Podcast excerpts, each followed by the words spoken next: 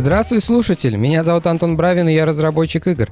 Это подкаст «Стоит попробовать», подкаст о том, как выиграв, я уволился с работы, чтобы довести свою игру до релиза и узнать, что из этого получится. Игра называется «Master Plan Tycoon». Это экономическая стратегия в миниатюре. Ищи ее на Steam е и добавляй в wishlist. В нашей семье традиционно август очень сложный месяц. Дело в том, что у нас все дни рождения приходятся э, на восьмой месяц году. То есть у меня ребенок родился 3 числа, э, жена 7, я 8. Там где-то, по-моему, числа 2 день рождения у Лениной бабушки, где-то в конце августа день рождения у тещи. Иными словами, мне на карте уже на пятый день августа трат больше, чем за половину июля. Каждый год приходится к этому морально готовиться. А еще на прошлой неделе мы встречались с Лениными друзьями, отмечали открытие ее кабинета. У меня жена психолог, она занимается консультациями. Раньше она это делала онлайн, но теперь у нее есть кабинет, где сеансы могут проходить гораздо более эффективно. И в честь этого мы совершили совершили небольшой бархопинг, вследствие которого я выяснил, что если менять бары, то выпьешь меньше, но при этом потратишь больше денег. На этой неделе у меня опять две темы. Вообще, я получил несколько положительных отзывов о предыдущем выпуске. То, что если брать несколько тем, э, засовывать их в один эпизод, то получается гораздо бодрее, чем обмусоливать одну тему 15 или 25 минут. Поэтому я продолжаю в этом выпуске подобный эксперимент. Но мне все же хотелось бы услышать ваш фидбэк, потому что недавно у нас в Телеграме было голосование, и мы выяснили, что все-таки лучший GTA из э, классических трех является Vice City. Вот так вот утерли нос Сан-Андреасу. Поэтому, чтобы получить обратную связь, связь от вас. Э, наверное, я заведу голосовалку в Телеграме и ВКонтакте, если это возможно. По-моему, там можно голосовалки делать, я фиг знает. Чтобы выяснить, как вам больше нравятся моноэпизоды на одну тему или несколько тем в одном выпуске. Итак, первая тема этой недели, она гуманитарная у меня. А, связана она с тем, что я закрыл очередной договор подряда. И судя по тому, что люди у нас не очень часто сталкивались с такими вещами, я подумал, что можно об этом рассказать. Это прикольная тема. О чем, собственно, речь? А, дело в том, что мой бюджет не позволяет мне а, нанять на полную ставку э, специалистов, которые мне нужны. Но при этом даже для такой игры, как моя, мне все равно нужна какая-то экспертиза. Поэтому я придумал такую штуку, что я нанимаю людей на почасовку, который помогает мне закрыть тот или иной вопрос. И последние несколько недель я работал э, вместе с UX-специалистом, который мне помог э, докрутить UI, и немного мы тоже влезли в основной вид игры. Дело в том, что сейчас я занимаюсь добавлением нового контента, и UI начинает лопаться от этого, потому что он не предназначен для таких больших объемов. Под большими объемами я в первую очередь э, имею в виду длинные списки. Это вот была базовая проблема, которую мне надо было решить. Также у меня была еще пачка проблем с цветами, с их, э, с тем, как они друг с другом соотносятся и так далее. В общем, там целый пак э, улучшений, которые мне надо было сделать. Но сейчас хочу рассказать, как это все юридически устроено. Я вообще часто замечаю, что люди у нас очень сильно боятся всех вот этих э, э, штук, связанные с документами, налоговой э, или еще чем-то. Они вот, знаешь, что они пришли к работодателю, там фигурирует каким-то образом трудовая книжка, им дали договор, они его подписали, и все, типа того. Теперь они ни о чем не волнуются, просто в обязанность работодателя входит каждый э, месяц, им там два раза в месяц денежки на карту перечислять. На этом все. И как только речь заходит о какой-либо другой форме взаимодействия, там у людей паника начинается просто. Но, возможно, вы слышали, что у нас довольно крутая вообще налоговая система и достаточно форм для ведения бизнеса или оказания каких-то либо услуг. Множество вещей у нас сделать проще, чем заказать еду. И это все по сравнению со всем другим миром у нас на очень приличном уровне. Но при этом много людей этим не пользуются, потому что испытывают какой-то страх, чтобы где-то промазали с оплатой 100 рублей налогов, то вам десантируется комиссия налоговая и заберет вас в тюрьму. Ну, мягко говоря, это не так, э, потому что налоговые преступления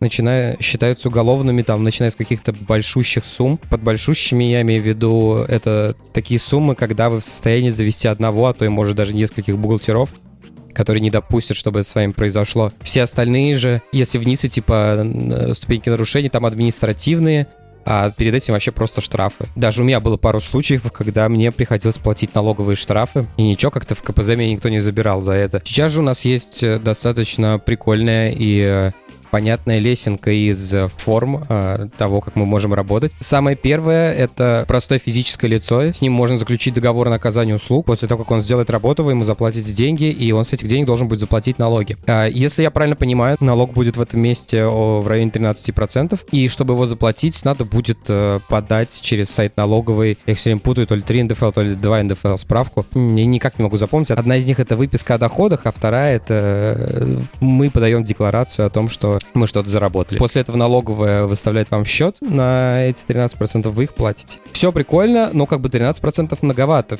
Мы уже 10-15 лет живем э, в стране, где существует такая форма, как ИП, индивидуальный предприниматель, который платит 6%. И почему мы должны платить 13, когда у нас э, есть возможность платить 6, не очень понятно. С ИПшником ситуация состоит в том, что надо производить какие-то действия, чтобы его зарегистрировать. То есть, когда я регистрировался первый раз как ИП, я потратил на это около месяца. При этом не сказать, что я много что-то сам делал, то есть я регистрировался через сервисы, которые считали налоги, там тогда это назывался сервис «Мое дело». Он, по-моему, сейчас существует, но сейчас такие сервисы каждый банк предоставляет просто, и там все это сильно проще. Они просто говорят, вот, вот эти бумажки, вбей сюда вот эти данные, распечатай, подпиши и иди отнеси. Ты приходишь в налоговую, у тебя из этой пачки забирают процентов 15 бумажек, что-то там с ними делают, говорят, приходи через неделю. И вот так это все несколько раз происходило. Вот, и где-то месяц у меня это заняло. Э, сейчас это все сильно быстрее и проще, но все же там все равно нужны какие-то вещи. Насколько я знаю, все еще не отменили печать. То есть э, надо, например, сходить, сделать себе печать, выбрать дизайн, э, чтобы там на печати был написан ваш ИНН и так далее. Э, электронная подпись нужна. Ну, в общем, это все несложные вещи, но их как бы типа сделать надо. И при этом ИП не очень эффективно, когда оно простаивает. То есть э, мы не можем не получать прибыль Точнее, как можем, но это невыгодно. ИП имеет заводить смысл, если вы, ваш прогнозируемый доход будет больше что-то типа 50, 60, 70 тысяч рублей, что-то такое, тогда будет 6% и все в порядке. Если же меньше, то налогов, которые вы платите, не хватит, чтобы погласить социальные выплаты. Социальные выплаты — это э, отчисление в пенсионный фонд. ИПшник должен заплатить их порядка 40 50 тысяч в год, если я не ошибаюсь. Но там схема работает так, что часть из этих пенсионных денег гасится из налогов, которые мы заплатили. И 100% этих пенсионных денег можно получить только, можно погасить только в том случае, если вот где-то в районе 60 тысяч в месяц, чтобы поступало на счет ИП. Соответственно, если у нас какая-то разовая работа или там мы получаем деньги раз в три месяца, и нам, у нас не хватает, просто нам становится невыгодно платить вот эти э, пенсионные платежи. И при этом там есть лимит, по-моему, 100 миллионов рублей в год, если я правильно помню. Если у нас больше, мы обязаны зарегистрировать ООО. С ООшкой там становится все сложнее и легче одновременно. Насколько я знаю, она может стоять нулевая, эта ООшка. Просто декларации раз в год подаем, что мы заработали 0 рублей. Но несколько лет назад, типа лет 5, у нас в стране появилась офигенная форма э, уплаты налогов. Называется она самозанятый. Эту форму изначально придумали для того, чтобы вывести из тени всяких э, девушек, которые пекут торты, маникюрят ногти и так далее. Потому что это гигантский теневой сектор. Они не очень много зарабатывают, э, но при этом абсолютно не платят налоги. И чтобы приспособить ее под вот эту категорию граждан, ее специально сделали максимально простой. То есть, как я говорю, стать самозанятым гораздо проще, чем зарегистрироваться в Инстаграме, сейчас особенно. Работает это очень просто. Вы скачиваете приложение «Мой налог», оно называется. В нем вводите, по-моему, все, что оно хочет от вас, это номер телефона, и, возможно, ИНН. Ну, то есть какие-то такие вещи, которые точно все есть, легко найти дома, ни в какую налоговую идти не надо. Все, нажимаете кнопку, вы самозанятый. Самозанятый платит 6% налога с, э, при работе с юрлицами, 4% при работе с физлицами. Плюс еще там на старте дают 1015, это типа скидка на первые погашения налога, что, кстати, тоже очень приятно. Можно несколько месяцев не платить налоги, по большому счету. Дальше есть еще одна вещь, которую можно сделать. Это можно привязать э, свой вот этот как бы налоговый статус, или не знаю, как это сказать, короче, к банку, в котором у вас счет. Там прям отдельно обычно ссылки бывают. Э, их, опять же, в кабинете, вот в этом, в приложении «Мой налог» можно найти. А, ссылки на страницы с банками, которые там при директом вас популяют и привяжут э, счет именно вам, как э, к самозанятому. Это позволит такие штуки делать, как, например, выставлять счета а, просто ссылкой, и не придется их вбивать руками потом. То есть, если вы оказали кому-то услугу, вы генерируете эту ссылку, отправляете человеку, он ее просто нажимает, оплачивает, и все, что вам надо, это просто ему чек ему потом прислать. Либо, если вы не хотите с этим особо париться, в принципе, тоже не очень сложно, там, опять же, вот на том месте, где у Инстаграма кнопка «Опубликовать сторис» э, или Reels где-то, я не, не знаю, что сейчас там посередине, там есть кнопка «Добавить поступление», или как-то так это называется. Просто нажимаете эту кнопку, вбиваете название этого платежа, сумму платежа, и дату. Нажимаете кнопку, Все, вы, по сути, уведомили налоговую о том, что вы заработали вот эти деньги. Там, в начале, в середине следующего месяца они посчитают вам, а, сколько налогов вы должны заплатить, покажут вам еще одну кнопку, нажав на которую вы просто как в интернет-магазине покупку оплатите этот налог. И все. То есть это настолько просто, что даже впечатляет. Сняться с налогового режима с этого тоже очень легко. Также в приложении, нажав кнопку, они там типа в течение нескольких недель его снимают. Пенсионные отчисления там тоже можно подключить, но они не обязательны для этого режима. По сути, вот этот статус самозанятого, он может висеть на вас, не знаю, годами. Вы можете э, раз в полгода оказывать какие-то услуги, получать за это деньги, платить чуть-чуть налога и быть самым настоящим белым налогопослушным гражданином. Рассказываю обо всем этом, потому что человек, который мне помогал с фиксом, мне пришлось его проконсультировать э, на этот э, счет. И с нашей сделки, собственно, был им заплачен налог как самозанятым. Вот, и объяснил ему, как это сделать. Вот такое длиннющее отступление у меня получилось про налоговые, ну а само взаимодействие с контракторами довольно простое. Первым делом, после того, как вы договорились в общем о вашем сотрудничестве, Другая сторона должна подписать NDA, то есть это договор о неразглашении. Их довольно много в интернете, легко найти, приспособить под себя. Без NDA сейчас никакая компания, никакая организация никуда шагу не ступит. И даже если лично мне там в каком-то аспекте от человека, например, нечего скрывать, то если вы начинаете работать с издателем или который очень внимательно смотрит на бумажки, он вполне может отказаться с вами сотрудничать по той причине, что, что вы юридически не защищены. И это касается Индии и следующего договора, который э, у нас по плану. Тут существует несколько видов договоров. Э, можно договор заключать сначала с техническим заданием. Можно проще это делать по факту э, выполненной работы. Вот, в моем случае это был второй вариант, потому что первый он больше для каких-то более крупных развесистых заказов, если, я не знаю, вот вы сайт заказываете себе в какой-нибудь компании, там ТЗ с одной стороны, ТЗ с другой стороны, вот, чтобы это ТЗ закрепилось, вот, скорее всего, будете подписывать договор в начале. Подписывается авторский договор о полном отчуждении прав на производимые работы. Тоже обязательная вещь, потому что сейчас буквально за э, любую картинку левую, которая попала к вам каким-то странным образом и на нее нет какой-то прав, либо лицензии, либо что-то где-то не указано, можно схлопотать себе вылетом из магазина, а это очень сильно бьет и по продажам, и по репутации, и вообще в целом этого допускать нельзя. Поэтому приходится работать с бумажками, ну, в этом случае их всего лишь две. Получается, план у нас какой? Сначала устно договариваемся с исполнителем о том, что надо сделать, потом подписываем NDA, потом выполняем работы, подписываем договор о передаче прав, оплачиваем работу, получаем чек, на этом все. И в итоге, к чему я это все рассказывал? Потому что схема достаточно простая. У нас есть всего лишь два документа и одна процедура регистрации как самозанятого, которые вам надо сделать один раз. Очень приятная схема, и не надо ее бояться. Разобраться в ней очень легко. Надеюсь, у меня получилось донести эту мысль до вас. Вторая тема этого подкаста, она диаметрально противоположная первой. Я расскажу вам про потребление памяти. Дело в том, что мне несколько недель, наверное, назад или когда-то написал Дима, это мой продюсер э, в Raven Age. Говорит, демка очень греет ноут. У ЦПУ очень высокая загрузка. Он говорит, наверное, дело в воде. Это вот каждый раз вот эта штука всегда виновата вода.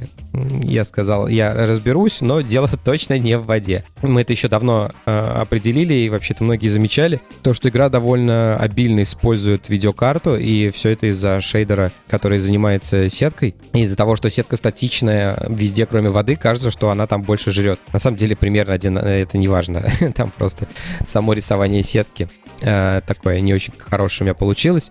И при этом на Full HD все нормально, а вот на высоких разрешениях, там где-то в районе 4К или каких-то ультра э, там начинаются перекосы. Но с этим разберемся мы когда-нибудь потом. Тут была проблема в процессоре. Я полез смотреть, в чем дело, и нашел причину. А причина была в том, что у меня был очень-очень плохо написан алгоритм, который работал с ресурсными зонами для тех конструкций, у которых есть радиус. Например, ферма. Ферма вокруг себя высаживает тайлики с пшеницей, там собирает тайлики с пшеницей. И для вот этих манипуляций, когда нам надо тайлики убирать, ставить обратно, где свободное место, э, которое не занято другими нодами или линком или другими ресурсными зонами, где мы можем ляпнуть этот тайл. Все эти калькуляции, они требуют понимания того, что происходит вокруг, в этом радиусе. И у меня прям был метод, который назывался как-то типа update resource zone tiles in radius, что-то такое. И вот эта штука, она была очень прям стрёмная. Вообще все это всплыло до того, в тот момент, когда я начал добавлять новый контент. Я просто запускаю сейвку, и игра начинает там в кадре, ну не в каждом, но достаточно часто лоцировать там мегабайт, полтора мегабайта памяти, а это очень много. И потом видно, как garbage коллектор перестает справляться с этим всем делом, и он начинает захлебываться. Давайте я тут отступление сделаю и расскажу вообще, как все это работает. Дело в том, что память в компьютере, она вот в этих вот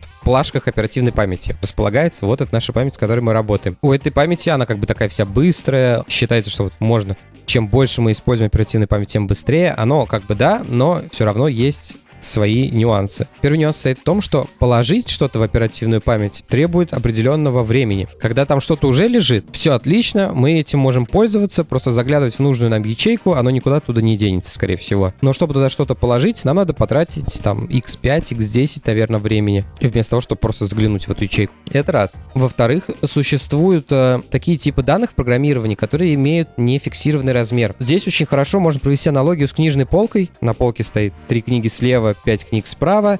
Место у нас свободно только для четырех книг, плюс еще какие-то другие полки есть. Там неважно, как все располагается. И у нас какой-то шеститомник нам принесли, у нас какая-то коллекция, не коллекция, появилась, в общем, 6 книг в одной серии. Будет очень стрёмно ставить эти 6 книг а, раздельно. 4 книги вот на эту полку, на 4 свободных слота, и 2, 2 книги куда-то еще в другое место. Соответственно, мы, во-первых, должны найти те полки, где будет хватать места для этих 6 книг. Это раз. Либо этого места нет, нам надо разгрести ту полку, где вот 4 слота, например. Возможно, вот эти книги справа, как-то их куда-то убрать, если они одиночные, пересортировать их и так далее. То есть у нас происходит изменение лайаута того, что хранится в оперативной памяти. Это два. Возможно, у нас появится седьмая, восьмая, девятая книга. Нам надо будет их доставить дальше. И это три. Вот у нас есть такие три нюанса. Если подняться на уровень выше, там другой набор проблем у нас появляется. Это то, как мы работаем с объектами в оперативной памяти с точки зрения нашей программной среды. Как у нас работают жесткие диски. Когда мы удаляем файл, файл на самом деле не удаляется. Удаляется только